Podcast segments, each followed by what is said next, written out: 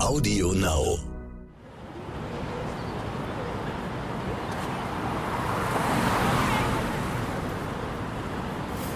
Nagellack und Absätze sind schwul? Warum hast du keine Brüste? Was? Du kannst schwanger werden? Du hast doch Bartstoppel. Oh, warum trägst gerade du ein und BH? du sagst, du bist eine Frau? Du bist doch ein Kerl. Jetzt hast du so lange gewartet. Muss man sich da noch outen? Sag mal, bist du überhaupt ein richtiger Mann? Was? Du bist Vater? Du stehst auf Frauen? Äh, warum ziehst du hohe Schuhe an? Du bist doch ein Kerl. Schwule nehmen uns Frauen doch die Männer Pinke weg. Klamotten und Glitzer als Kerl? Muss das ganz ehrlich warum sein? Schwulen eigentlich immer Drag so Trans und Gender sind doch auch nicht Fischfleisch. Die wissen doch gar nicht, wo sie hingehören. Wieso brauchen eigentlich Transmenschen so viel Aufmerksamkeit? Stopp. Warst du schon immer ein Mann? Hm. Hi Brix, ich würde sagen, ja, eindeutig. Also ich meine, Geschlecht ist ja immer so eine Sache, ähm, das ist eine Perspektivsfrage, würde ich behaupten, ne? weil viele Menschen, die jetzt vielleicht meine Lebensgeschichte oder deine Lebensgeschichte kennen, da bin ich mir sicher, die haben eine andere Perspektive. Ne? Aber ich, ich frage immer so, was, was definiert denn das Geschlecht? Und ich mache mit den Menschen mal ganz gerne ein Experiment. Vielleicht können wir das auch zusammen machen oder vielleicht machen die Hörer ja sogar mit. Ja, bitte. Wenn du jetzt deine Augen schließt und dir die Frage stellst, welches Geschlecht habe ich? Wo kommt die Antwort her? Also ich bin mir sicher, niemand, der jetzt zuhört, hat jetzt die Hose aufmachen müssen und runtergucken müssen und dann eine Antwort bekommen.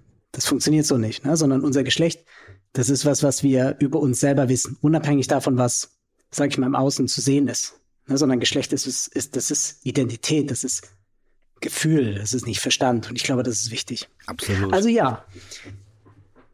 Ich äh, stimme dir vollkommen zu und ich habe jetzt meine Augen wieder zu, aber ich hatte sie auch gerade zu. Und ähm, ich hatte ein Gefühl in meinem Bauch. Einfach ein, ein, ja. ein Gefühl, dass ich ich hatte auch überhaupt weder noch ein Geschlechtsbild irgendwo eine, eine, Lampe ging an, sondern ich hatte einfach das Gefühl mit, ich bin ich und ich bin mit mir im Reinen und ich bin glücklich. Ist auch ein schönes Gefühl. Ja, ich, ich glaube, das ist voll wichtig für jeden Menschen, ne? dass man einfach, so wie du sagst, die einen bekommen das Gefühl vielleicht in der Bauchgegend, die anderen bekommen äh, ein, ein ganz klares Bild von sich, wie sie auszusehen haben oder wie sie in ihrem geschlossenen Bild aussehen. Ich glaube, das ist einfach eine Definitionsfrage. Ne? Manchmal hast du ein Gefühl, manchmal hast du ein Bild, aber ich glaube, dass es ganz wichtig ist, da eben nicht mit dem Verstand dran zu gehen, weil manche Sachen kriegt unser Verstand nicht zu greifen und das ist gut so. Und da müssen wir mit Gefühl hin, mit Herz hin, mit, ja, mit den anderen Sinnen, die wir zur Verfügung haben und die wir sonst, finde ich, oftmals, glaube ich, auch im Alltag so ein bisschen vernachlässigen. Ja, und mit wem könnte ich da heute besser drüber philosophieren als mit dem wunderbaren Balian Buschbaum? Mir fiel kein besserer Mensch ein. und ich freue mich wahnsinnig, dass äh, wir uns ja jetzt gerade wirklich sehen via Telefon. Das stimmt, wir philosophieren heute ein bisschen. ja, nee, ich finde das total schön, weil es einfach wichtige Fragen sind, die wir klären müssen. Ja, absolut.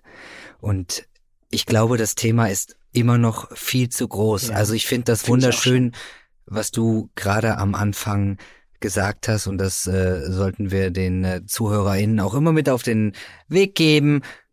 Fühlt in euch rein, das bleibt bei euch, das ist das Wichtigste. Aber wir wissen auch leider immer noch, wie unsere Welt, die Außenwelt tickt und was das für Probleme mit sich bringt und wie eben Identität nicht immer nur eine Gefühlsfrage ist, weil irgendwie andere Menschen eben dazwischen, dazwischen funken.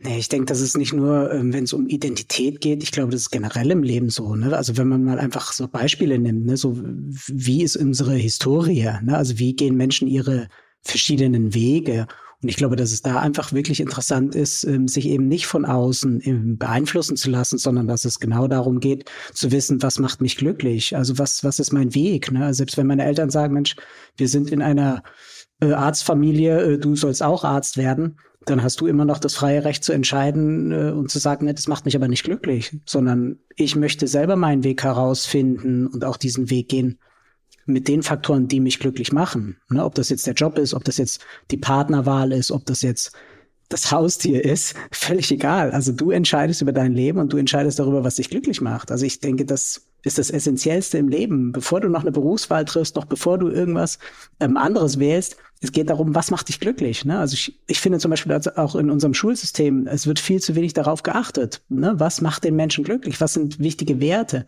Wir lernen schreiben, wir lernen rechnen, wir lernen so viele Sachen, aber uns mit uns selber zu beschäftigen, das sind so Themen, ich finde, die kommen viel zu kurz. Also da wünsche ich mir, vielleicht gerade durch Corona bedingt, ähm, ein anderes äh, Schulsystem. Ne? Vielleicht haben wir die Chance dazu, da ein bisschen was zu verändern. Ja, ja, ja. Aber auch was du äh, äh, gerade gesagt hast, generell Corona-bedingt, hoffe ich, dass viele Menschen sich auch sehr mit sich selbst beschäftigt haben. Es wäre die richtige Zeit, zumindest gezwungenermaßen viel Zeit mit sich zu verbringen. Ähm, schultechnisch, ich weiß nicht, wie es bei dir war, war jetzt nicht die geilste Zeit in meinem Leben, die Schulzeit. Weil ich. Äh, Erzähl mal ein bisschen. ich weiß nicht, also ich habe ja immer wieder meine, ich habe mich immer wieder angepasst. Also immer wieder wurde von äh, kurzhaarigen, glücklichen Kind, ich war immer sehr buschikos, bin ich wieder zurück, äh, Haare wachsen lassen und mich wieder der ja, binären Welt anpassen. Ich glaube, mhm. genau das war's. Ich habe es als Kind schon oft gehört. So sehen keine Mädchen aus, so sehen keine Jungen aus. Das hört man auch heute noch. Es wird ja immer noch genauso gesagt, wie Kinder nicht auszusehen haben. Und ähm, ich habe doch vor ein paar Wochen habe ich was gepostet bezüglich den Toiletten, weil ich, weil es mir wieder aufgefallen ist, als ich zu einem neuen Arzt gegangen bin. Wir sind ja jetzt umgezogen. Und jedes Mal, wenn ich zu einem neuen Arzt gehe, und vor allen Dingen, in dem Fall war es jetzt ein Endokrinologe, ähm, weil ich meine Hormonwerte checken lassen wollte, was eigentlich primär von der Schilddrüse kam, und dann habe ich gedacht, ich lasse mal alle Werte checken, da muss man sich ja immer wieder erklären. Und dann dachte ich, ich habe noch nie drüber berichtet, weil es für mich relativ easy ist. Ich habe so ich erkläre mich nicht im Sinne von, so, hier ist jetzt meine Geschichte, das war so, so, so, sondern ich sag, ist ganz kurz, kurz und knackig, äh, wir müssen die Testosteronwerte vielleicht auch mitchecken, weil ich keine eigenen Organe habe, die die produzieren können und ich nehme die halt extern ein. Und dann ist es eigentlich relativ schnell durch das Thema und dann wird gecheckt. Mhm. Aber ich habe gedacht, ich poste mal darüber, weil ich das noch nie gemacht habe. Und dann kam ich eben auf das Thema Schultoiletten, weil es müsste, ich bin, hab dann weitergedacht, es gibt Mädchen-Jungen-Toiletten, ja, vielleicht gibt es auch im besten Fall natürlich eine Behindertentoilette, aber es geht mir jetzt auch gar nicht um die Unisex-Toilette. Ich ging noch einen Gedanken weiter. Ich erinnere mich daran, dass ich mal in der Schule einen Workshop gegeben habe und bin in die Toiletten rein. Und ich habe die Tür aufgemacht und ein kleiner Junge rief schon, Hallo, wer ist da? Und er hatte total Angst. Und ich weiß, dass mhm. ich Todesangst hatte, auf Klo zu gehen, weil ich einfach eine Schissbuchs bin. Ich habe so eine krasse Fantasie und für mich ist es der Horror, heute noch in einer Raststätte in eine leere Toilette zu gehen, die irgendwie so 20 Kabinen hat. Ich mache jede einzelne Tür auf. Ich habe wirklich Schiss. Hast du Horrorfilme Na, früher geguckt so. oder wovor hast du Schiss? Nee, ich habe keine Horrorfilme geguckt. Dann habe ich, äh, das wäre noch schlimmer gewesen. Aber ähm, da kam mir so die Idee, es müsste einfach ein Safe Space Toilette geben, vielleicht auch für Kinder, die sich einfach nicht wohlfühlen mit eben drunter mhm. drüber Guckkabinen oder eben ähm, wir kennen ja auch genug Kinder, die sich aus religiösen Gründen zum Beispiel lieber alleine umziehen. Also es müsste mhm. so eine, eine Safe Space Toilette nenne ich es jetzt einfach mal ohne. Äh, ich habe noch geschrieben, muss man immer vorne an die Tür schreiben, wofür dieses Toilette die Toilette jetzt auch noch gut ist? Müssen wir so mhm. weit gehen, dass man das noch draufklebt? Oder dürfen wir einfach den Kindern eine eine, ne, ja, ich will es jetzt nicht nochmal sagen, aber einfach einen Raum geben, wo man sein darf. Wäre doch auch mhm. schön irgendwie. Ich glaube, dass das ein mega Thema ist. Vor allem, äh, also die Toilettenfrage muss geklärt sein und die äh, genauso gut wie die Essensfrage, die muss auch immer geklärt sein.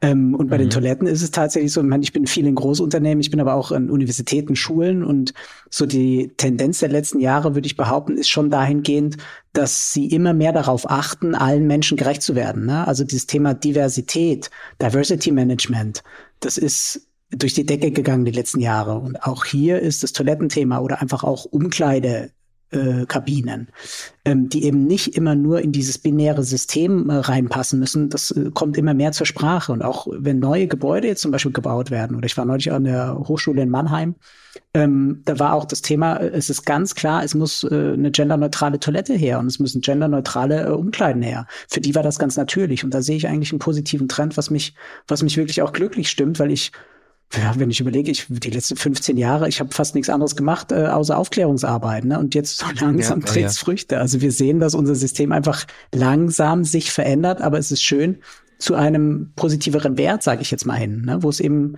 nicht nur um Kategorie Mann, Frau geht, sondern dass wir das ganze bunte, schöne im, im Leben auch sehen und die Kinder, das finde ich eigentlich das Wichtigste, dass sie aufgeklärt werden über all das Tolle, was es gibt, ne? dass es eben Vielfältigkeit gibt und das ist gut so und dass sie auch vielfältig sein dürfen. Ja. Ja. Also Schule, nochmal zurück zu deiner Frage, wir verlieren uns aus den Faden. Also Schule war, fand ich eigentlich war cool. Ich fand cool, äh, cool wirklich äh, in der Schule zu sein. Ähm, aber ich konnte, und ich glaube, das war so ein bisschen mein Glück, ähm, dass ich mit meiner Art und mit meinem Sein, wie ich damals war, also ich würde sagen, ich war ein Raufbold. Ne? Also ich war ich, ich würde behaupten, ich bin als kleiner Junge aufgewachsen. Ne? Ich habe immer Fußballkumpels ja, ja. gehabt, ich war in der Jungsmannschaft. Für mich war das ganz natürlich. Aber ich habe mir das auch am Anfang hart erkämpfen müssen. Also ich bin in meiner Schulzeit, ich glaube, allein in der Grundschulzeit drei oder viermal umgezogen, was krass ist für ein junges Kind, sage ich jetzt mal. Ähm, aber ich habe mir immer wieder den Respekt geholt und ich glaube, dass der Sport mir da sehr geholfen hat. Ne? Weil die einfach gesehen haben, Mensch, äh, da ist jemand und das Witzige war, die haben mich auch nie bei meinem Rufnamen oder bei meinem Geburtsnamen genannt, sondern die haben immer gemerkt, ey, das passt irgendwie nicht, ne, das ist hier unser Bäumchen, das ist das Buschbäumchen, das ist der Baumi, das ist was weiß ich was, was die aus mir gemacht haben, ähm, weil die einfach gemerkt haben, das passt, das fügt sich, alles andere passt überhaupt nicht. Und ich glaube, das ist das Essentiellste, wo wir darüber nachdenken müssen. Ähm, wir haben ja alle Gefühl für Menschen. Ne? Ich sage auch immer, jeder Mensch hat Gefühl für Geschlecht ne, unabhängig davon, wie das Geschlecht dann tatsächlich äußerlich ist, sondern wir alle Menschen fühlen. Und ich denke, das ist das, was, was glaube ich, in meiner Schulzeit auch häufig passiert ist. Ne? Oder wenn ich überlege, so meine erste Freundin hatte ich mit 16, das war völlig klar, dass ich ein Typ bin. Ne? Die, die war auch, also die ist heterosexuell. Ne? Und das war für sie völlig klar, dass ich äh, der Mann an ihrer Seite bin. Und umgekehrt genauso war es für mich völlig klar, ich bin der Typ und sie ist äh, meine Freundin. Ne? Also ich glaube, dass da ähm, Lebenswege sehr, sehr unterschiedlich sind. Mhm. Aber wir haben wahnsinnig viele Parallelen. Das finde ich ganz, ganz schön. Finde ich, finde ich sehr schön. Ich bin nicht ganz, ich bin sehr oft umgezogen in meinem Leben, nicht so oft in der Grundschulzeit, nur zweimal. Bis zum zweiten Umzug war es auch definitiv cooler, weil ich da auch ähm, in Borken auch in, im Kindergarten war. Und mit fünf Jahren war ich schon der Schützenkönig zweifacher und ich hatte immer meine Schützenkönigin an meiner Seite. Und das war wirklich schön. Die Fotos sehen, äh, sprechen für sich. Ich war ein wunderschöner kleiner Junge. Und mhm. dann fing das leider eben an, so mit, mit sieben, als ich umgeschult wurde, dass ich, ich war wirklich total äh, hip, bis die Dame mich vorgestellt hat vor der Klasse. Also, weil ich einfach auf dem Schulhof saß als der kleine Junge und dann wurde ich vorgestellt und dann war ich so ein bisschen unten durch. Und das Witzige war, dass alle Kinder aber immer gerne heimlich einzeln bei mir zu Hause zum Spielen vorbeikamen. Das haben sie alle gerne getan. Aber so in der großen Masse war ich halt einfach nicht der Knaller, weil ich einfach anders war und auf dem Dorf eben vielleicht auch nicht groß geworden bin. Also als ich im Kindergarten war, die hatten keine Berührungsängste mit mir. Die kannten mich wahrscheinlich einfach schon länger. Und dann, es ist natürlich auch eh es ist, es war im stetigen Wandel und dann natürlich auch alles immer wieder mal cool, mal nicht so cool, cool, nicht so cool, bis dann die Pubertät kam und das war genau wie bei dir. Ich hatte äh, Freundinnen und ich hatte bis heute nur hetero Freundinnen oder jetzt eben eine Frau und ähm, aber selbst da wissen wir auch, kommt es nicht aufs Geschlecht an, die hätten sich in mich verliebt no matter what. Also in meinen Charakter halt einfach. Hm. Oder in den Menschen, ja. den ich bin. Und deswegen ähm, können wir auf die Ausgangsfrage nochmal zurückkommen, weil wir uns natürlich auch vorher schon mal drüber unterhalten haben und weil ich weil ich es in den Medien einfach immer wieder so oft lese, bin ich etwas geworden. Die Medien betiteln es ja immer wieder so schön, war eine Frau, ist jetzt ein Mann oder von Frau zu Mann auch andersrum. Aber die Betitelung ist ja natürlich in sämtlichen Himmelsrichtungen eigentlich Nein, nicht eigentlich. Nicht richtig. Punkt. Ausrufezeichen. Aber und dann habe ich auch noch ich das Thema löse. Ich mache das immer so, dass ich, also ich habe zehn Jahre lang gekämpft. Ne? Und dann habe ich irgendwann mal gedacht, ich möchte nicht mehr kämpfen, weil mich das langweilt, weil ich ähm, mich beleidigt fühle in meiner Intelligenz und nicht, dass ich ein eingebildeter Mensch bin, sondern weil ich einfach wirklich einen Schlussstrich gezogen habe und gesagt, okay Leute, wenn ihr es nicht kapieren wollt, dann gebe ich euch das schriftlich. Und ich werde ja. vor jedem Interview gebe ich immer ein, eine Pressevorabinformation zur allgemeinen Aufklärung, was man verwenden darf und was man nicht verwenden darf. Weil ich sage auch immer, wenn ich verantwortungs verantwortungsvoller Journalist wäre und ich müsste eine Reportage über chinesische Vasen meinetwegen machen, dann würde ich mich im Vorfeld informieren.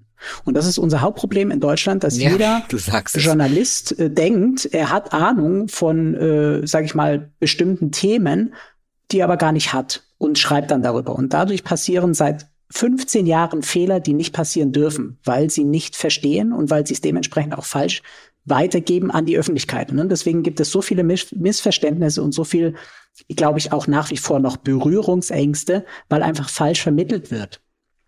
Ich sage auch immer, mhm. die Betitelung, ich meine, da habe ich äh, auch im Laufe meiner Entwicklung immer noch mehr dazu gelernt, ne? weil das Thema, sage ich mal, Weiterentwicklung, das hört nie auf. Ne? Aber auch wenn ich zum Beispiel den Begriff nee. höre, geboren im falschen Körper, dann denke ich mittlerweile, das stimmt einfach nicht. Also der falsche Körper wäre gewesen, wenn ich eine Schildkröte gebo geboren wäre ne? oder als, als Pferd auf die Welt gekommen wäre.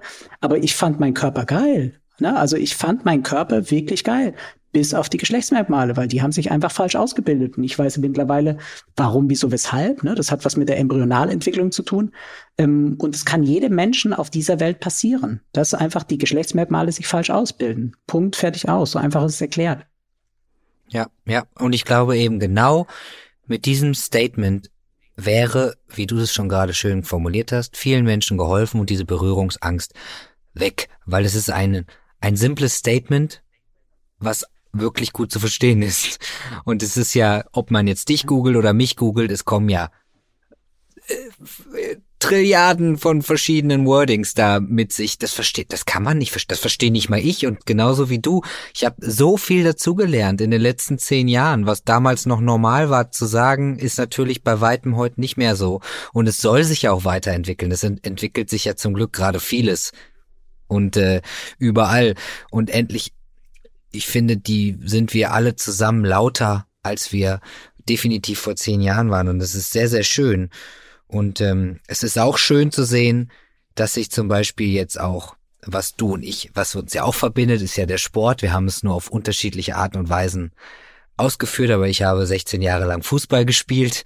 Ich habe äh, in der ersten Liga in der Schweiz noch gespielt und äh, dann war ich sogar noch beim Probetraining bei St. Pauli, bis ich beschlossen habe, nein, das ist jetzt irgendwie äh, so nix für mich, weil da war ich immer noch, hm. ähm, durfte ich nur zu den Damen gehen und damals durfte man ja auch beim Fußball ab 14 nicht mehr bei den Jungs einfach mitspielen.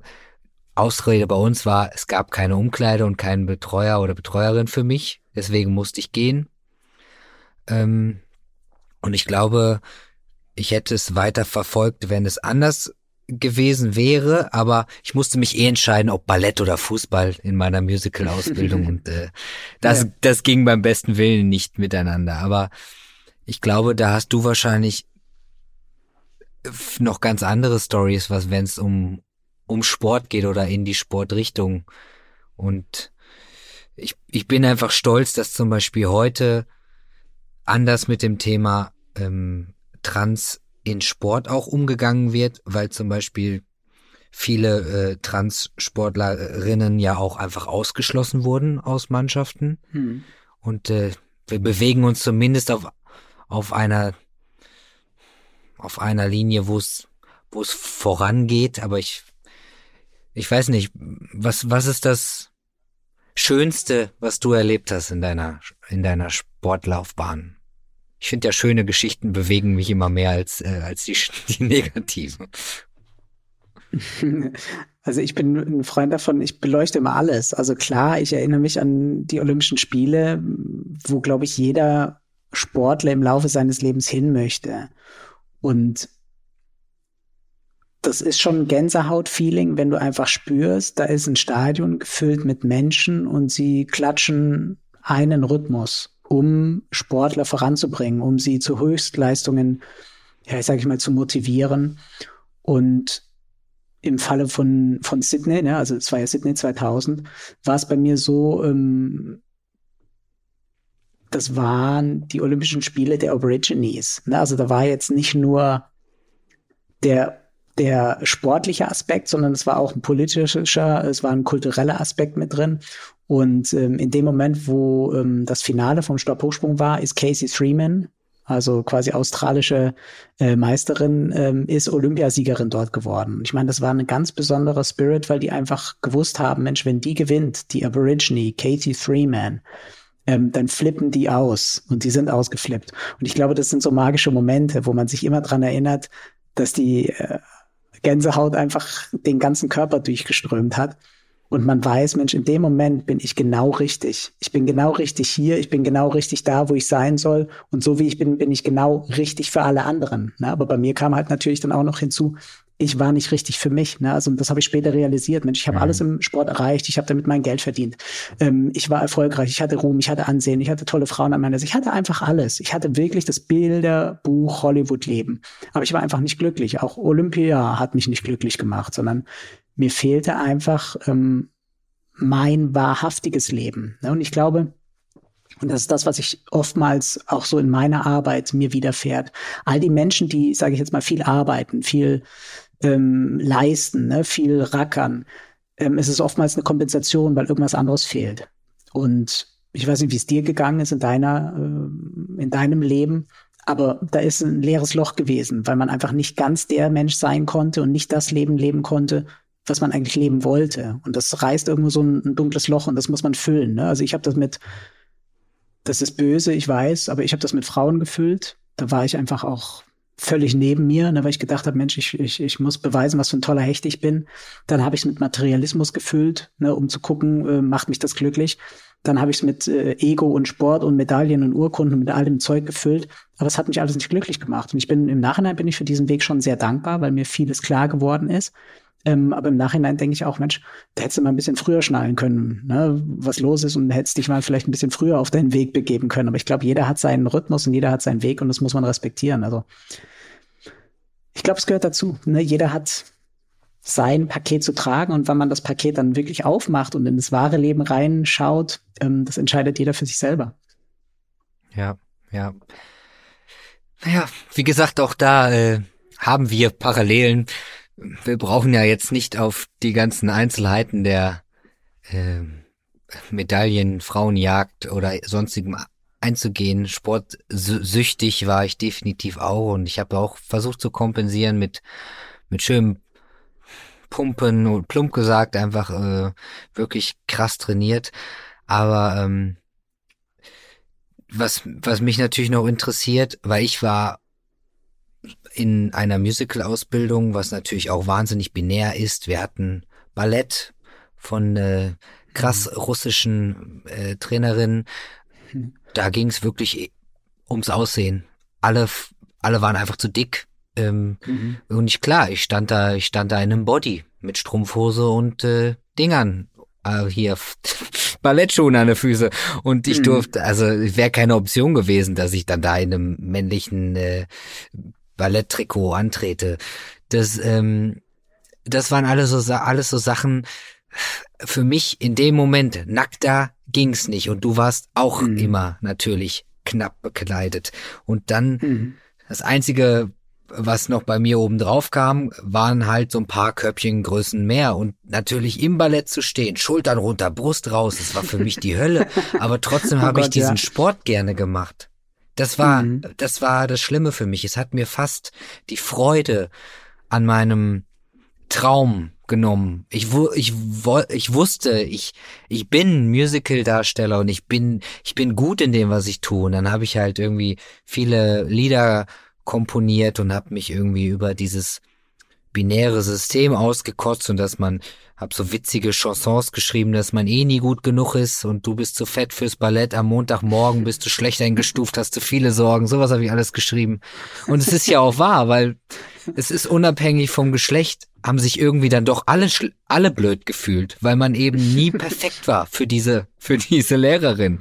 Und das hat irgendwie dann irgendwie auch wieder was Positives mit sich gebracht, weil ich wusste, es fühlen sich alle scheiße. Also, ja.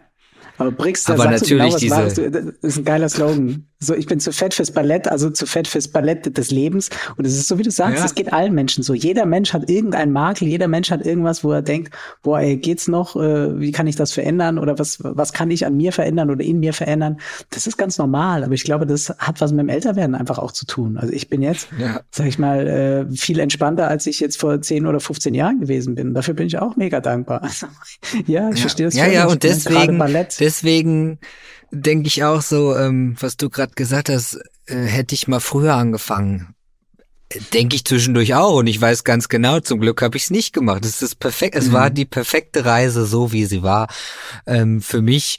Und ähm, ich bin ja trotzdem immer noch mega dankbar, dass diese Musicalschule dann doch auch so bunt war und wir alle so unperfekt perfekt waren.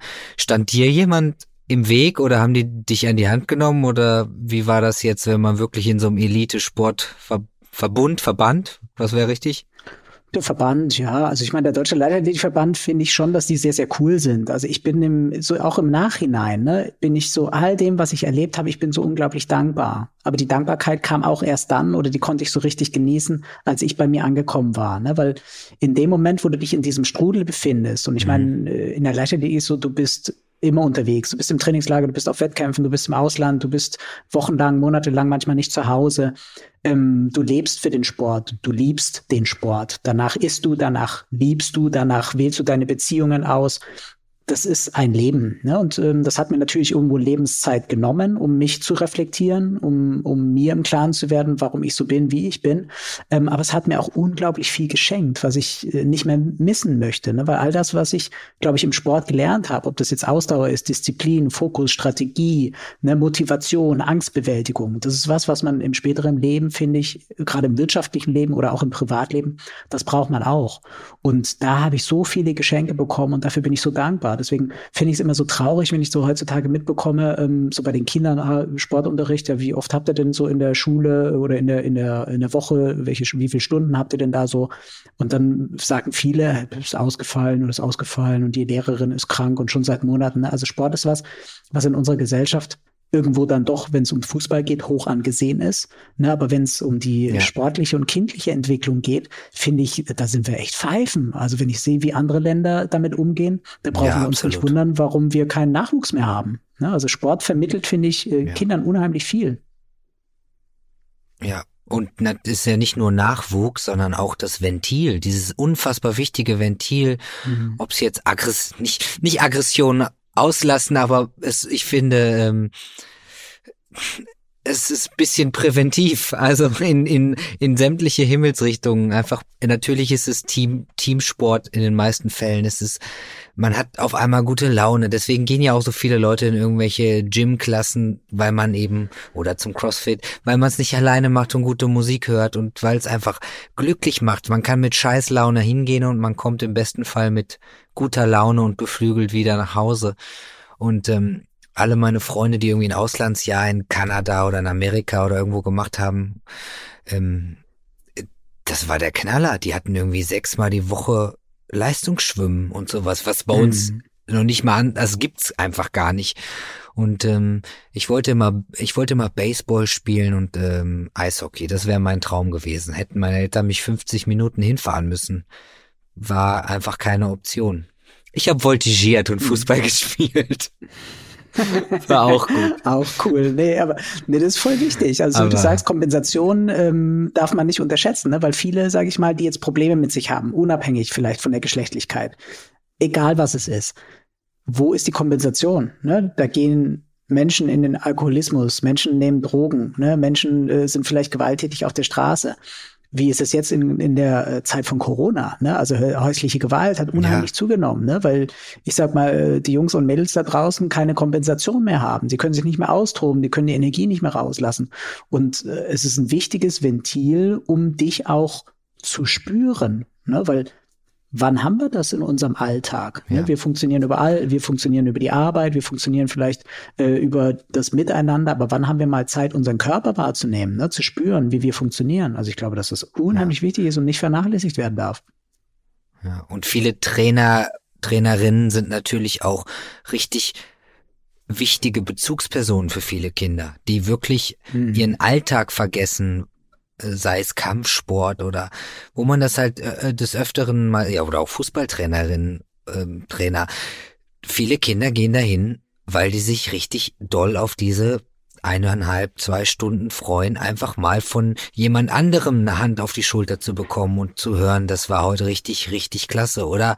Hey, das war absoluter mal, Mist, das hat ja auch noch eine Vorbildfunktion, ne? Also das darf ja. man auch nicht vergessen, diese Vorbildfunktion, die Trainer haben oder die einfach auch Menschen haben, die im Sport tätig sind, ne? ob das jetzt Physiotherapeuten sind oder Osteopathen oder einfach auch die Trainer selber. Also für mich waren meine Trainer, das waren oftmals auch meine besten Freunde, die haben mir durchs Leben geholfen, die haben mir Ratschläge gegeben, die haben äh, sag ich mal, autotechnische Fragen beantwortet, wenn ich was nicht kapiert habe, oder steuerliche Fragen ja. beantwortet. Und das sind so wichtige Menschen. Ja, und das sind Bezugspersonen. Ja. Auch das wird, ähm, das wird im Moment vielen Kindern, Jugendlichen, auch Erwachsenen äh, genommen. Und das finde ich einfach traurig, weil Sport ist für uns alle mega wichtig. Nicht nur zur Erhaltung der Gesundheit. Da geht es auch um die Psyche. Ja, absolut. Und ähm, Du hast es vorhin schon mal angesprochen und wir, wir kreisen auch mal wieder um das Thema Kinder und du hast ja auch gesagt, es ist dir sehr, sehr wichtig. Heute, heute bist du ja oft als Coach, Speaker unterwegs und ähm, das ist ja auch ein Teil deiner Lebensreise und ich weiß, dass das Thema Kinder dir sehr, sehr, sehr am Herzen liegt und ich habe dich ja auf einem Event kennengelernt, wo du zum Beispiel auch über das Thema Kinder geredet hast oder und Liebe vor allen Dingen. Und mich interessiert die persönliche Reise von dir, wie du, wie du, war vielleicht einer deiner Trainer auch ein Auslöser dafür, dass du irgendwie den Weg eingeschlagen hast oder was, was ist da, oder wie, wie ist der Balian dahin gewandert? Ich denke, dass meine Lebensgeschichte schon sehr ähm, darauf gemünzt wurde, wie ist mein sportlicher Bereich verlaufen, weil ich kann mich erinnern, dass ich äh, ich bin rausgeflutscht, sage ich mal, bei meiner Mama und äh, war sportlich. Das war einfach, das ist mein Ding. Das liegt mir in den Genen, das liegt mir im Blut, das ist mir einfach verinnerlicht. Ne? Und dementsprechend habe ich mir immer meine Wege gesucht. In der Schule, in den Vereinen, dann später einfach auch äh, im Verband. Ähm, und das waren immer wundervolle Reisen. Deswegen ist mir das Thema ähm, Kinder, also du hast es angesprochen, Kinder der Zukunft nenne ich das, äh, unheimlich wichtig. Klar, ich bin viel in Großfirmen unterwegs, aber wenn zum Beispiel eine Schule mich anfragt, Mensch, Herr Buschmann, können Sie nicht mal vorbeikommen? Wir wollen mal so ein bisschen Genderpädagogik, wir wollen mal eine authentische Lebensgeschichte hören, wollen Sie nicht mal 90 Minuten? Dann sage ich immer, klar, wenn meine Zeit es zulässt, ähm, weil mir das so wichtig ist, Kinder aufzuklären über diese ganze Vielfalt, die es gibt. Und ich merke da einfach auch so, wenn ich jetzt 15 Jahre zurückblicke und zu heute, da hat sich schon einiges getan. Kinder sind, und ich sage mal Teenager, ne? ich fange jetzt so, sage ich mal, neunte, zehnte Klasse macht Sinn, Genderpädagogik. Vorher macht es noch nicht so viel Sinn. Ähm, aber die sind anders aufgeklärt. Ne? Die sind schon viel offener in ihrem Mindset. Ne? Die haben schon andere Visionen, die haben schon äh, eine Natürlichkeit, äh, die sie an den Tag legen, wo sie merken, okay, Menschen sind anders, ja und. Ne? Also das Leben ist bunt, ja klar, sind wir dabei. Also was gibt's Neues, ne? was gibt's noch zu lernen? Und das finde ich unglaublich wichtig. Ne? Und ich glaube, wenn ich damals, und ich war ein sehr autonomes Kind, ne? also ich bin mit sage ich mal, mit fünf Jahren stand ich vor der Toilettentüre von den Männern und ich wusste, da gehöre ich hin. Ne? Ich wusste auch, mein Penis wächst mir irgendwann mal. Ähm, ich wusste all das, was mich, was mir, sage ich mal, heute widerfahren ist.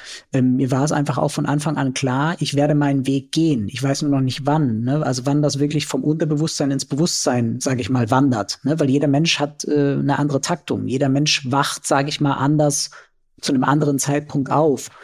Und mir hat der Sport ähm, da so ein bisschen eine Bremse reingegeben, ne, weil meine Gedanken sich viel um Wettkämpfe, um Erfolg, um noch höher, noch schneller, noch weiter, ne, also viel mit Ego-Themen beschäftigt habe.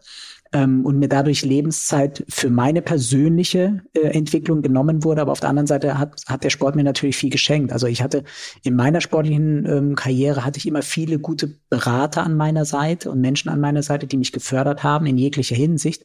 Aber ich kann nicht sagen, dass irgendwie einer gesagt hat, äh, Mensch, hör mal, ähm, du bist doch nicht ganz du, ne? Äh, was ist denn los? Ne? Sondern ich war immer autonom und habe das selber gespürt, was mit mir vielleicht jetzt gerade nicht stimmt oder wenn ich irgendein Thema habe, das ich aufarbeiten musste, dann bin ich da vorangegangen, habe das mit mir selber ausgemacht und was ich mit mir selber nicht ausmachen konnte, da habe ich Menschen einfach kontaktiert und gesagt, okay, hör mal, ich habe da eine Denkblockade oder ich habe da eine Bewegungsblockade, helf mir mal. Und ich glaube, das ist ganz wichtig, dass man sich auch eingesteht, hey, ich kann nicht alles selber bewältigen und es ist gar keine Schande, um Hilfe zu fragen.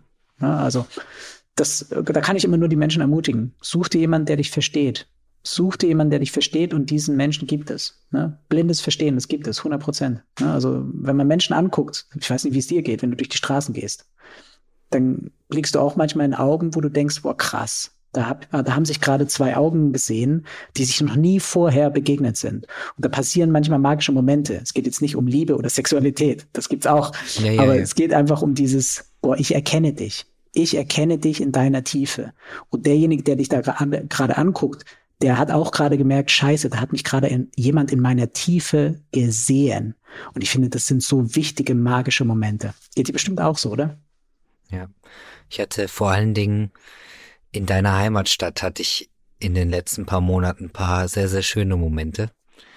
Ich habe einfach beim Spazierengehen mit meinem Hund ähm, an der an der Donau eine Dame getroffen und wir haben uns natürlich zwecks der Hunde getroffen, irgendwie.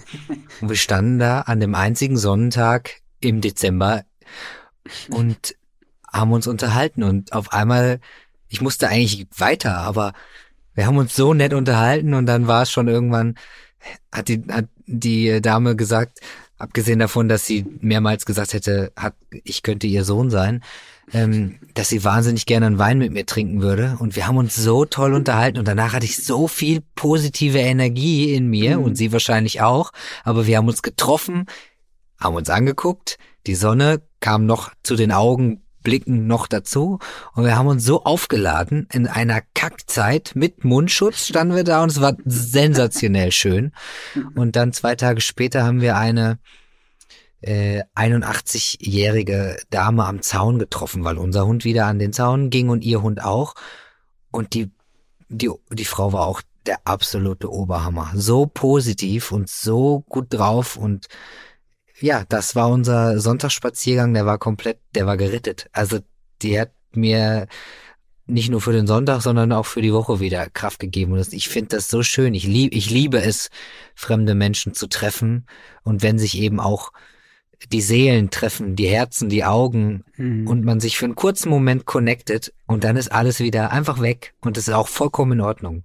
Aber es war für den Moment was perfekt und das vermisse ich so ein bisschen in unserer heutigen Zeit, wo Menschen nicht eine Sekunde in der U-Bahn oder im Bus sind und sofort ihr Handy rausholen und runtergucken. Mhm. Ich hatte mal ein Gedicht geschrieben, ähm, dass wir in einer Welt leben ähm, and the world is facing down. Also alle gucken halt mhm. nur noch nach unten. Also das finde ich so schade. Wie selten, ich wohne ja jetzt zum Glück auf dem Land und wir gehen viel spazieren und da grüßen sich wenigstens die Leute noch. Aber wie selten gucken sich die Menschen leider Gottes überhaupt nur noch an. Das ist auch wirklich, äh, finde ich, sehr schade. Fällt mir immer wieder auf. Aber du und ich gucken uns immerhin gerade wirklich äh, an und ich bin, da ist man ja schon für die Technik dankbar, dass wir wenigstens FaceTime können quasi. Aber ähm, das Miteinander ist mir sehr, sehr wichtig und deswegen sind mir natürlich auch unsere Themen wichtig. Und mein Podcast würde ja nicht Herzfarben heißen, wenn das nicht auch eine Bedeutung hat. Und deswegen ähm, frage ich immer meine Gäste, wie die Herzfarbe ist. Und das ist auch gar nicht auf heute, heute ähm, irgendwie gemünzt, sondern eher so auf deiner Reise? Was hat sich getan? Wie war vielleicht deine Herzfarbe noch am Anfang von deiner Sportkarriere und die Reise, die du gerade beschrieben hast und wie ist sie vielleicht heute? Was hat sich, was würdest du sagen? Meine Herzfarbe ist blau. meine Herzfarbe ist blau, meine Herzfarbe ist blau. also eindeutig, blau ist meine Farbe und es hat nicht nur was mit meinen Augen zu tun, sondern blau ist für mich der Inbegriff Oder von allem. Hemd. Also wenn ich, ja, mein Hemd heute auch, stimmt, ja. Also wenn ich blau sehe, kriege ich gute Laune. Das ist bei mir wie mit der Sonne oder Ja. auch wenn ich, äh, sage ich mal, blaues Türkis, also blau-Türkis, das ist einfach, wenn ich das sehe, da geht bei mir alles auf. Da geht bei mir das Herz auf, da kriege ich ein Grinsen im Gesicht, da füllt sich mein Körper mit Energie. Ähm, und Farben sind, finde ich, in unserer Welt was, was wir so selbstverständlich wahrnehmen. Aber das ist ja gar nicht so.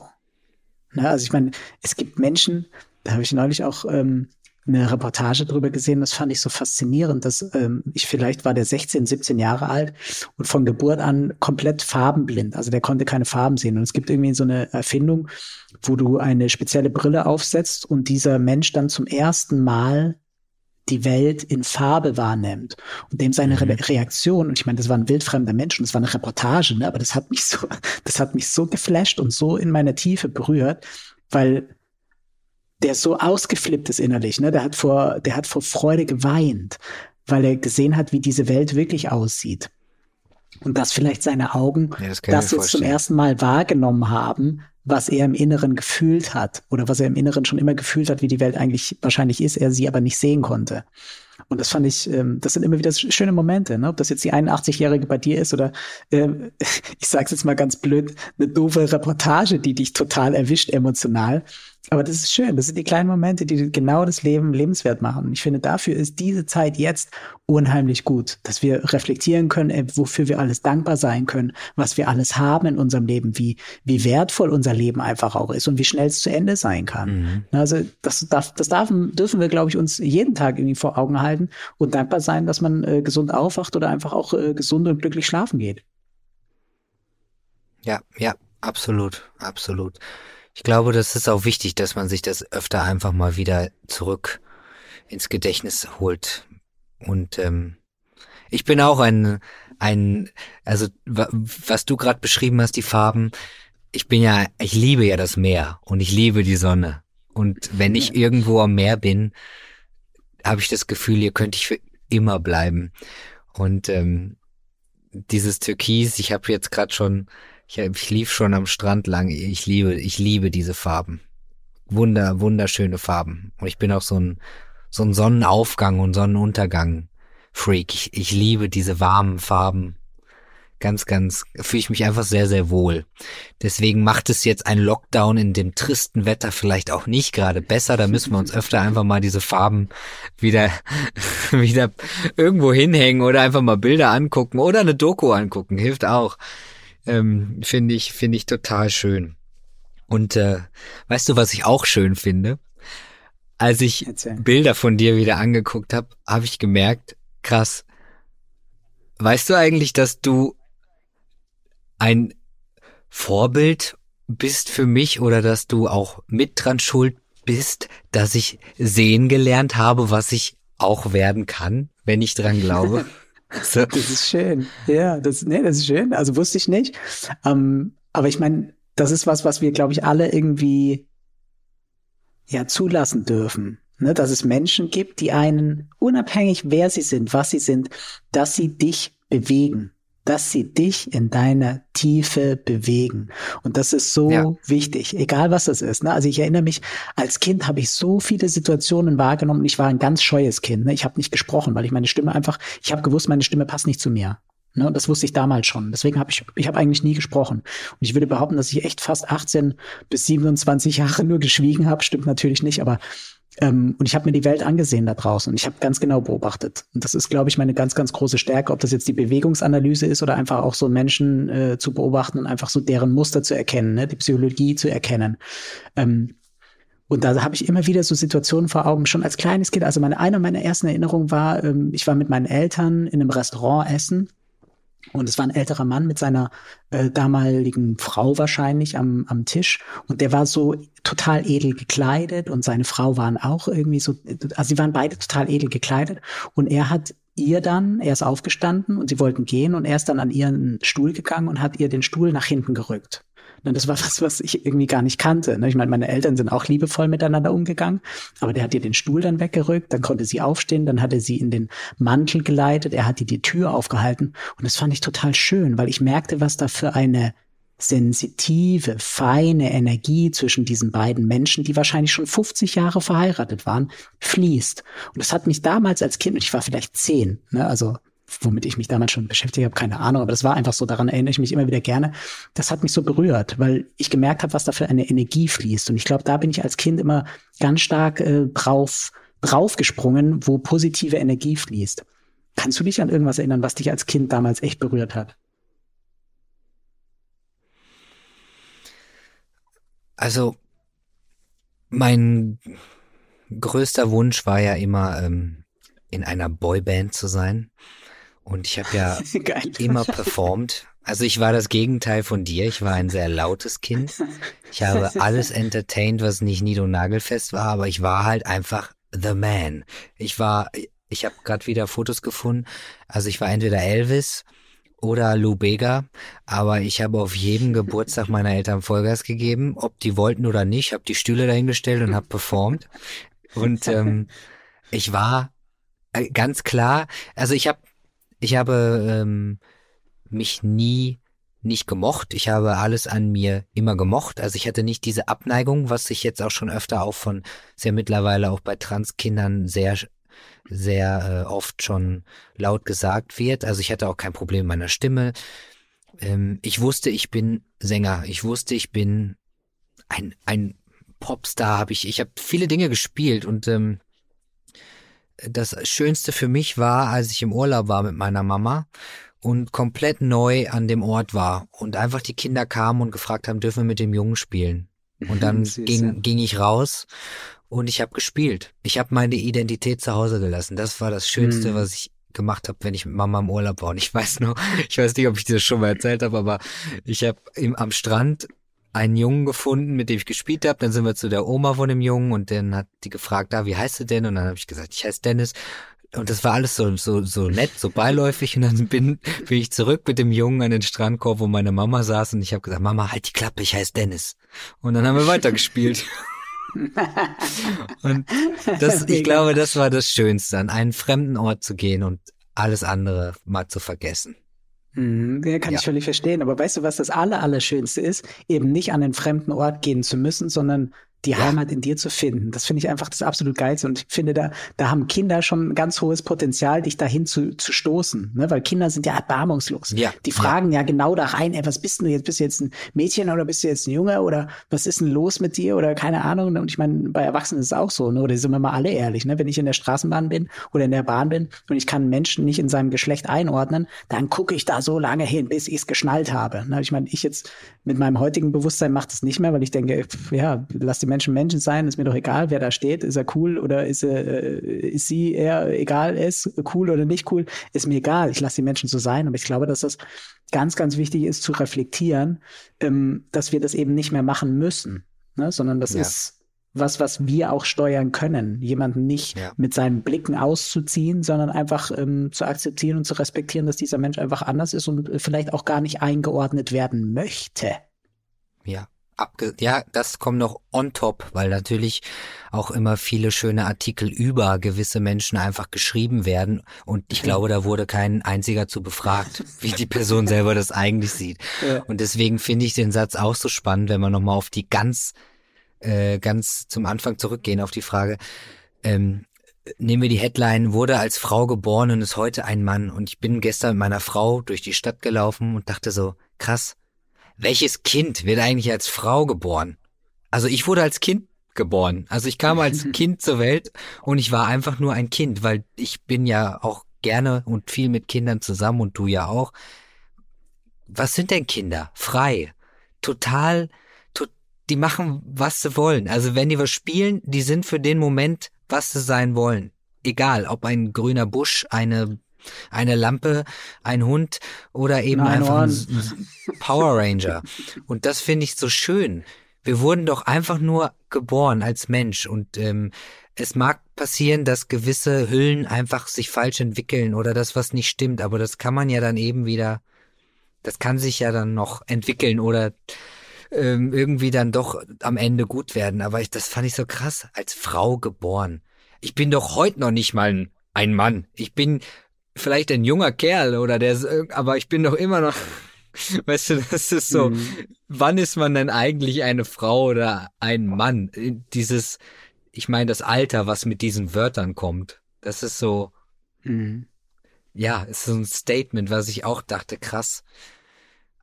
Und äh, da bin ich einfach jetzt, wie, wie wir schon gesagt haben, wir lernen immer noch dazu. Und mein Gott, gibt es viele Begrifflichkeiten, die bei, die so nicht mehr benutzt werden müssen. Aber das ist ja auch ein Teil der Message, die wir verbreiten, dass es eben mit weniger manchmal auch einfacher ist und einfach akzeptieren. Und wenn es Fragen gibt, bitte fragen. Aber ja, ihr wisst ja, wenn ihr schon länger zuhört, wie man fragt, ist mir wichtig.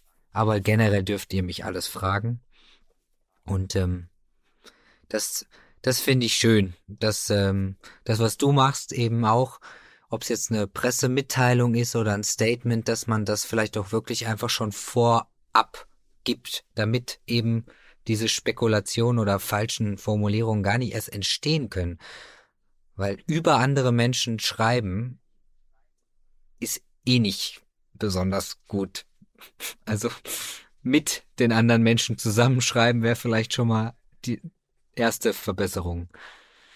Ja. Ich denke, das hat aber nicht nur was mit einer Boshaftigkeit zu tun. Also ich würde keinem Journalisten eine Boshaftigkeit äh, unterstellen, sondern es hat in den meisten Fällen etwas mit äh, Unwissenheit Nein, zu tun, ne? dass sie selber einfach nicht aufgeklärt wurden oder dass sie äh, vielleicht denken, das muss so geschrieben werden, weil es die letzten zehn Jahre ja. auch so geschrieben wurde.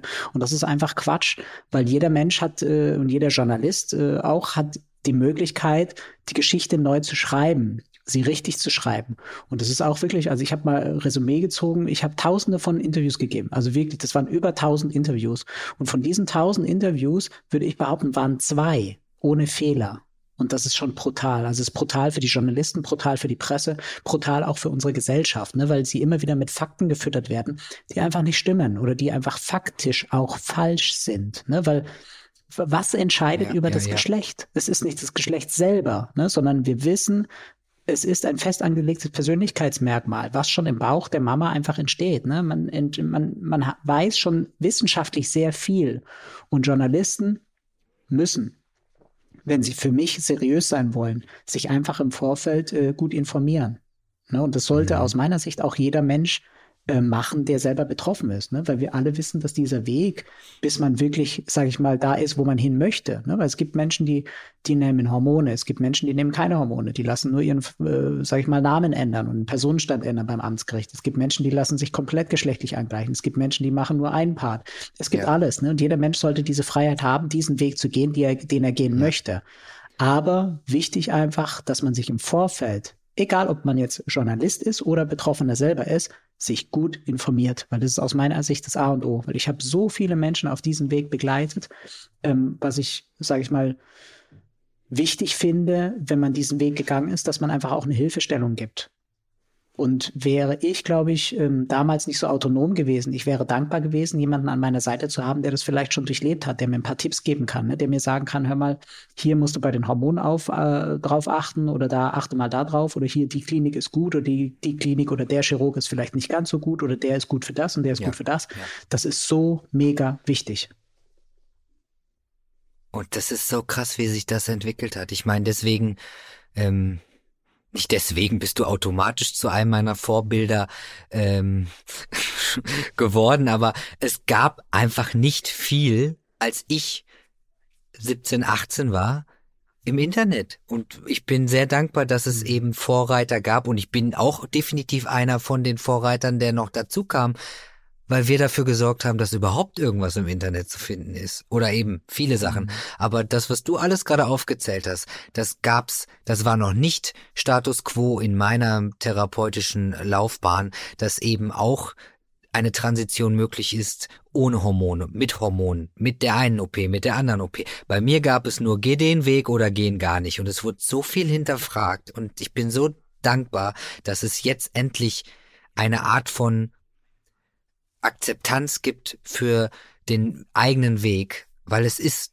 nichts richtig und nicht, nichts falsch, so wie du schon gesagt hast. Und ob non-binär, trans, im Sinne von Transmann, Transfrau. Das ist doch, also Mensch ist Mensch und ich finde, das ist so krass. Ich habe meine Gutachten gefunden ähm, vor anderthalb Wochen und ich, ich war entsetzt zwei Tage lang, was mich da, also ich, ich weiß nicht, ich war 18, 19, mir wurden Fragen gestellt, die sind definitiv katalogartig und die werden auch jungen mhm. Kids gestellt, diese Fragen. Ja. Und ähm, wie oft die uns gestellt worden sind. Wie viele Gutachten, fremde Menschen, die einfach so reinkommen. Und wann haben sie sich das erste Mal befriedigt und was ist damit und damit? Und ich denke mir so, okay, und dann, dann war da eben ein Satz, der mir wirklich, wirklich schwer im Magen lag. Da, da sitzt, äh, da, da stand, mir saß ein äh, sehr gut aussehender junger Mann nicht halluzinös wirkend gegenüber mit schönen männlichen Hobbys wie Fußball, Kitesurfen und ich dachte nur so, okay, gut. Da habe ich ja, also, wenn, wenn das alles männlich, habe ich alles richtig gemacht. Ich dachte nur so, okay, da ist so viel falsch an, an diesem, mhm. an diesem Werdegang und ich, da muss ich so viel noch tun. Und das ist, äh, so wichtig, dass ich auch die Möglichkeit habe, hier mit so vielen tollen Gästen zu reden und nicht nur ähm, mit Betroffenen, sondern auch wirklich noch ein paar äh, Gäste immer dazukommen, die vielleicht sogar vom Fach sind, weil da es ist ja, es ist auch das im im Gang. Es, es tut sich was und das ist wichtig. Und ähm, was mich noch interessiert, weil es auf mich damals so wirkte und wie es einem natürlich dann immer selber vorkommt, aber wie bist du äh, deinen Weg gegangen? Hattest du, ging es, ging es für dich schnell oder ging es wirklich schnell oder wie hast du das wahrgenommen? Ja, also ich sag mal, wenn ich mit Menschen äh, mich unterhalte, oder ich meine, es gibt viele Menschen, die suchen einfach auch Hilfe bei mir, was völlig in Ordnung ist, weil, weil es wichtig ist, auch Hilfe zu bekommen, weil das, so wie du sagst, das ist manchmal ein Dschungel, man blickt gar nicht, wo fange ich an, was sind meine ersten Schritte, was sind gute Adressen, man weiß so vieles nicht. Ähm, und bei mir war es wirklich so, ähm, ich hatte, würde ich jetzt einfach mal behaupten, das Glück, dass ich mich mit mir auseinandergesetzt habe und dass ich das auch konnte, dass ich mich re reflektieren konnte, dass ich einfach auch tolle Menschen immer an meiner Seite hatte, die mich gefühlt haben. Die haben mich gefühlt. Und dafür bin ich so unendlich dankbar, dass ich mit einer Reflexion schon zu meiner, äh, sag ich mal, Therapeutin damals gegangen bin und gesagt habe, hören Sie, ich brauche ein Gutachten von Ihnen, weil das ist mein Weg. Ich habe den und die und die und das auf, ja. äh, schon aufgeklärt. Ich äh, gehe nächste Woche zu meinem Arbeitgeber, damals der Deutsche Leichtathletikverband, ähm, kündige meine meine, meinen Rücktritt quasi an. Ähm, danach ähm, werde ich wahrscheinlich beim Deutschen Leichtathletikverband erstmal als Trainer und Berater äh, tätig sein. Also ich habe alles schon vorgezeichnet. Ja, ich ja. weiß aber, dass es bei den meisten Menschen eben nicht so ist, ne? sondern die gehen zum ja. Psychologen und haben erstmal, und das meine ich gar nicht böse, die haben erstmal von Tuten und Blasen keine Ahnung, weil sie hoffen, dass ja. sie Hilfe bekommen. Und dann kommt noch hinzu, dass die Therapeuten auch häufig auch nicht so viel Ahnung haben. Ne? Es gibt welche, die haben sich spezialisiert. Es gibt aber auch viele Therapeuten und das finde ich sehr, sehr traurig und ähm, da tut sich bei mir ein Ungerechtigkeitssinn auf und überall, wo Ungerechtigkeit ist, da habe ich große Schwierigkeiten, meine Emotionen im Griff zu halten, weil ich äh, weiß, dass Therapeuten die Macht haben, den Weg eines Menschen aufzuhalten. Und wenn du da nicht selbstbewusst bist und wenn du da nicht mit klipp und klaren Ansagen hingehst, dann hast du ein Problem. Und das ist Lebenszeit, das ist Lebensenergie ja. und das kostet Kraft. Und das finde ich in unserer Gesellschaft, da sind andere Länder, sage ich mal, schon wesentlich weiter. Das finde ich bei uns in Deutschland immer noch eine Katastrophe. Aber da tut sich auch langsam etwas. Also ich hätte jetzt nicht Dollar nicken können. Das ist ein Thema, mir schreiben so viele Menschen allein schon die Frage, wo kann ich überhaupt anrufen? Und dann, mhm. ich, da schüttel ich dann, also ich, gerade habe ich genickt, jetzt schüttel ich mit dem Kopf. Das ist so krass. Also ich hatte einen ganz tollen Therapeuten und bei mir, ich bin auch eine Blitz, ein, eine Blitzreise da durchmarschiert. Ähm, ich meine, ich weiß auch ziemlich krass, was ich möchte im Leben und es war auch sehr, sehr eindeutig. Ich habe auch sehr schnell Hormone gekriegt und es ging wirklich alles gut. Ähm, wie gesagt, mein Therapeut war aber auch klasse, ist heute der Leiter der Abteilung und ähm, hat auch wirklich schnell alles durchgeboxt, ist aber nicht bei jedem Menschen mhm. so. Und allein wenn mir schon Menschen schreiben, wo kann ich überhaupt anrufen? und dann gibt's da vielleicht auch niemanden und du weißt ja auch, kommt ja immer darauf an, wo man wohnt, wie, wie weit muss man da hinfahren. Ich war in Hamburg, ich war an einer der Therapeuten-Hotspots, könnte man so sagen. Mhm. Andere Menschen fahren zwei Stunden. Und natürlich gibt's mittlerweile sehr, sehr lange Wartelisten. Aber dann ist auch nicht einfach jeder Therapeut einfach geeignet, um jede Therapie äh, da irgendwie zu leiten. Und das ist auch noch so ein Ding. Und ähm, ja, es ist einfach, es ist einfach krass. Und wie viele äh, Menschen mir auch schreiben mit diesen Geschichten, wo ich wirklich denke, wow, allein wenn ich deine Geschichte jetzt lese, mhm. habe ich keine Energie mehr, weil ich merke, wie krass ja. du dich aufhalten lassen hast von etwas, wo ich denke, da hätte man jetzt auch einfach wirklich mal irgendwie schneller vorankommen können. Ja, aber weißt du, Brix, was das Hauptthema ist? Und das ist immer was, wo ich ähm, ganze, ganz starke Betonung drauf lege. Äh, die meisten Menschen brauchen keine Therapie. Sie brauchen keine Therapie, weil nichts therapiert werden muss sondern es ist ein Wesenszustand, ja. wo wir in Anführungszeichen Hilfe benötigen, um unseren Weg endlich zu uns gehen zu können. Und dafür brauchen wir immer noch ein psychologisches Gutachten. Ne? In manchen Fällen sogar zwei, unabhängig ja. voneinander. Und da leben wir hinterm Mond, es tut mir leid. Aber Deutschland ist das Land, wo wir, klar, es gibt schlimmere Länder, ich möchte da nicht schimpfen, aber es ist tatsächlich so, wir könnten viel weiter sein. Wenn die Politik sich ein bisschen besser bewegen würde, schneller bewegen würde, intelligenter bewegen würde. Aber da könnte man, glaube ich, noch Stunden drüber sprechen. Aber wir wissen, dass wir da alle noch was zu tun haben und was absolut. zu lernen haben. Ja. Das ist absolut wahr. Und ich finde, der Satz war auch ein wunderschöner Satz, um ans Ende zu gelangen. Weil äh, da glaube ich, werde ich jetzt noch ein bisschen länger drüber nachdenken, aber genau, äh, und vor allen Dingen dieses Wort Therapie ist ja auch immer noch sehr negativ behaftet in Deutschland. In anderen Ländern mhm. geht jeder Mensch zur Therapie im Sinne von, ich quatsch mal mit einer neutralen Person. In Deutschland ist es immer ja. so, hey, du hast einen Therapeut, was stimmt mit dir nicht? Ähm, so also da, wo ich ja herkomme, und ich sag mal, da, wo ich mich die Fall letzten 15 Jahre aufgehalten habe, da hat es was äh, immer was damit zu tun, dass es keine Therapie ist, sondern die suchen sich einen Coach, um eine Supervision zu bekommen. Das finde ich viel cooler, ne? weil das ja. ist gar keine Schande, dass man äh, absolut, sich Hilfe absolut. von anderen holt oder einfach auch mal eine neutrale Perspektive bekommt oder auch selber in eine andere Perspektive geleitet wird. Ne? Ähm, Therapie mhm. sehe ich nicht in einem negativen Sinne, sondern eine Therapie kann man im erweiterten Maße einfach auch als Coaching, als Supervision sehen, wie auch immer. Und ich glaube, dass es da einfach wichtig ist, immer wieder den Kern zu treffen. Ne? Wer bin ich? Was mache ich auf dieser Welt? Was macht mich glücklich? Ne, wozu bin ich da? Und es sind so essentielle Fragen, da nehmen wir uns häufig gar keine, gar keine Zeit, ne, um darüber nachzudenken. Ich glaube aber, dass wir das tun sollten. Immer wieder, jeden Tag, ne, sich immer wieder neu erfinden. Ne? Was ist, was ist gerade in meinem Leben? Läuft alles gut? Läuft irgendwas schief? Wenn was schief läuft, was ist es? Und da bin ich jemand, ich bin zu 100 Prozent davon überzeugt, dass wenn jeder Mensch ganz tief und ganz ehrlich in, sie, in sich selber hineinhorcht, genau weiß, was sein Problem ist. Den meisten Menschen fehlt es dann einfach nur manchmal an Mut, diesen Weg dann auch zu gehen. Oder einfach auch manchmal so ein bisschen ein kleiner Hilfeschubser, um in die richtige Richtung zu gehen.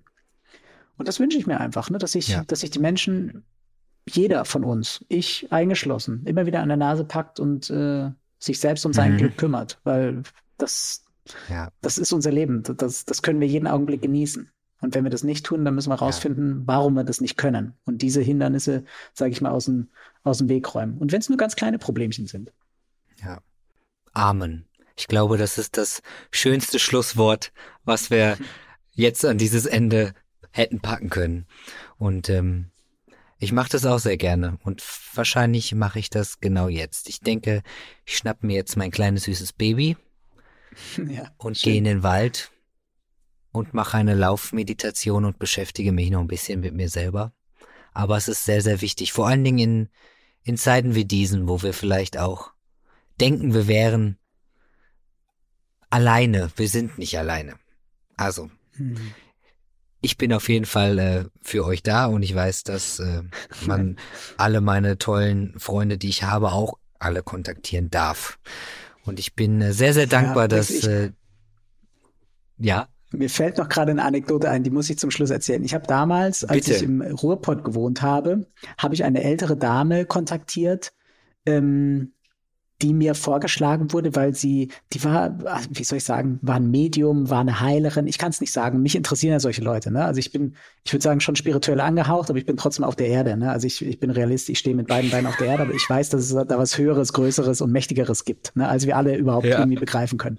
Und diese Dame, Helga heißt sie, in diesem Sinne, Helga, wenn du mich hörst, liebe Grüße. ähm, Helga hat immer gesagt, weißt du, Valian, wenn ich ein Gurkenglas nicht aufbekomme, was ich dann tue? Dann habe ich gesagt, nein, Helga, was machst du dann? Dann nehme ich dieses Gurkenglas, gehe raus auf die Straße und warte, bis der nächste Mensch vorbeikommt. Dann frage ich ihn, können Sie mir bitte dieses Gurkenglas öffnen? dann habe ich gesagt, Helga, das ist total mega.